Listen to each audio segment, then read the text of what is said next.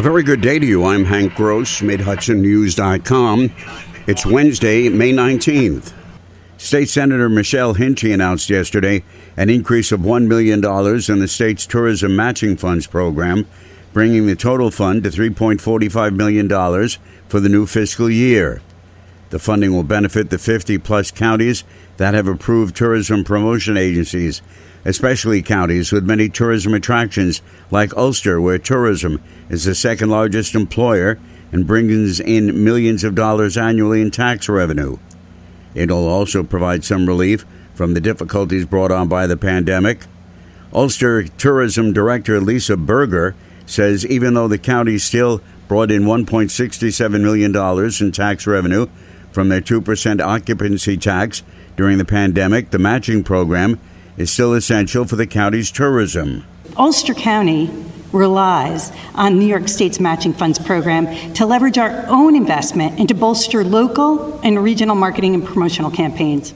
County Executive Patrick Ryan says tourism will be a major factor in the economic recovery of the county following the pandemic, making this funding even more necessary. In Ulster County, uh, this is absolutely one of the main drivers of our economy and therefore will become one of the main drivers of our recovery coming out of this incredibly difficult year. And this is really just uh, more fuel to put into that great engine of, of uh, economic growth and recovery. Hinchey added that with New York State being a world renowned tourism destination, it is important to make sure there are funds to support the growth and promotion of tourism as travel restrictions become more lenient and the pandemic slows. New York is a tourism destination, and we need to do all that we can to protect it and to bolster it, especially after a year like the one that we've all just experienced. In state tourism uh, and bringing more people from outside as people are able to get back on planes and go for road trips is so critically important right now. Counties will be able to apply for the match based on a formula. Poughkeepsie Common Council Chairperson Sarah Salem wants to reopen meetings in person.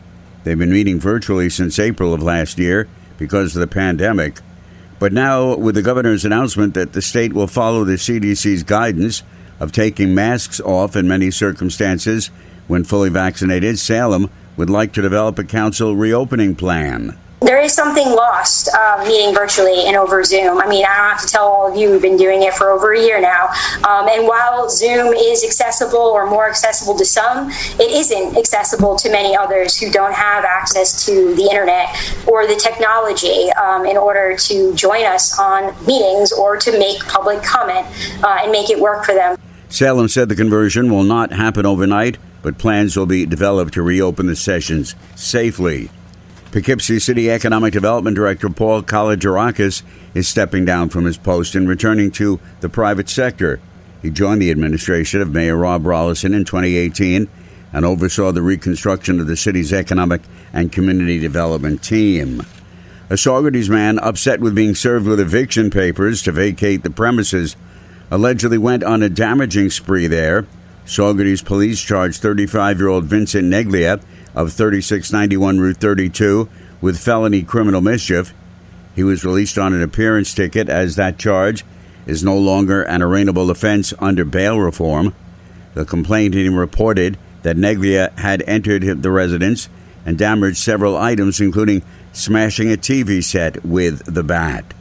I'm Hank Gross, MidHudsonNews.com for Radio Kingston.